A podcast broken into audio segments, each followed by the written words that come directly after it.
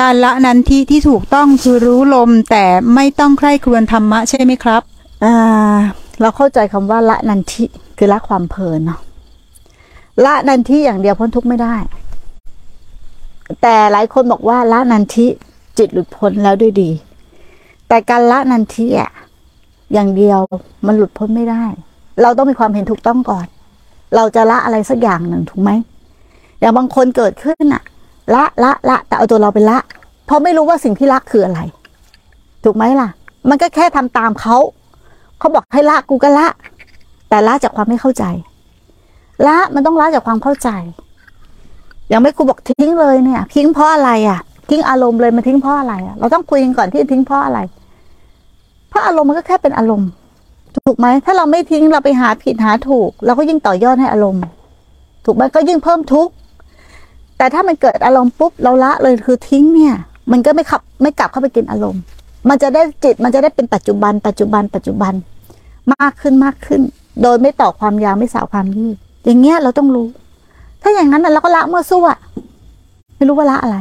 แต่ไม่ต้องไปสาวมันถึงขนาดว่า ละอันนั้นแล้วเกิดอันนี้ละอันนี้แล้วไม่เกิดอันนั้นไม่ใช่ แต่ต้องความเข้าใจก่อนนะจิตมันต้องเห็นโทษ แล้วมันต้องเข้าใจก่อนว่ามันทำสิ่งเนี้ยเพื่ออะไร ถ้ามันยังงงอยู่มันไม่แจ้งอะมันละไม่ได้หรอก มันก็ละตามที่เขาว่าแต่การละนะแล้วครูบอกว่า การละมันทำไม่ได้นังว่าการละทำได้ไหมไม่ได้ มันละเอง มันถ่ายถอนเอง มันปล่อยเองแล้วมันวางเอง ละนันทีเกิดอะไรขึ้นละละ มันก็เอาเราเป็นละ นะเอาเราเป็นละ แต่ใช่สติละไหมไม่ใช่ เราไปทำละนะ นะ แต่ไม่ใช่สติละพอสุดสุดท้ายอะมันก็เหมือนกับเอาความคิดไปวางไปละ มันละไม่ทันไง เพราะมันไม่ได้เจริญสติอย่างต่อเนื่อง แต่สติที่มีกำลังพัฒนาเป็นสมาธิและปัญญา ตัวเนี้ยจะวิ่งเข้าไปตัดกระแสโลกเอง มันจะมีพลังงานคือวิ่งตัดชั่ว แตัดชั่วแตัดชั่ว ตัดอารมณ์เลย กระแสโลกคืออารมณ์แหละ ถ้าจะเปรียบก็คือตัดอารมณ์เนี่ยแหละ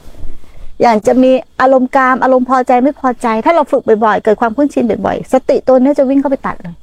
เราไม่ต้องคอยมาดึงลมดึงลม คนที่ฝึกมากนะ จนสติมีกำลัง แล้วมันจะเป็นพลังงานข้างในอยู่ตลอดเวลา และพลังงานตัวเนี้ยจะรักษาโรคได้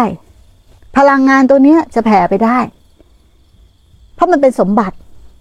มันเป็นตัวอธิสินอธิสมาธิและอธิปัญญา แต่ถ้าเราอยู่กำอยู่ดีๆ เราไปกำหนดจิตให้ว่างเนาะ ไปทำให้มันสงบแล้วค่อยแผ่ อันนี้เป็นเอ่อเป็นความเมตตาของสังขารใช้สังขารปรุงแต่งต่างกันนะ อันหนึงเป็นสมบัติแล้ว แต่อันหนึงยังใช้สังขารปรุงแต่งอยู่ อย่างกับ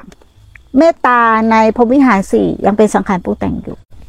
แต่เมตตาจากความสิ้นตัวตรง หรือเมตตาอปปมัญญาตัวนี้ไม่ใช่สังขารปรุงแต่ง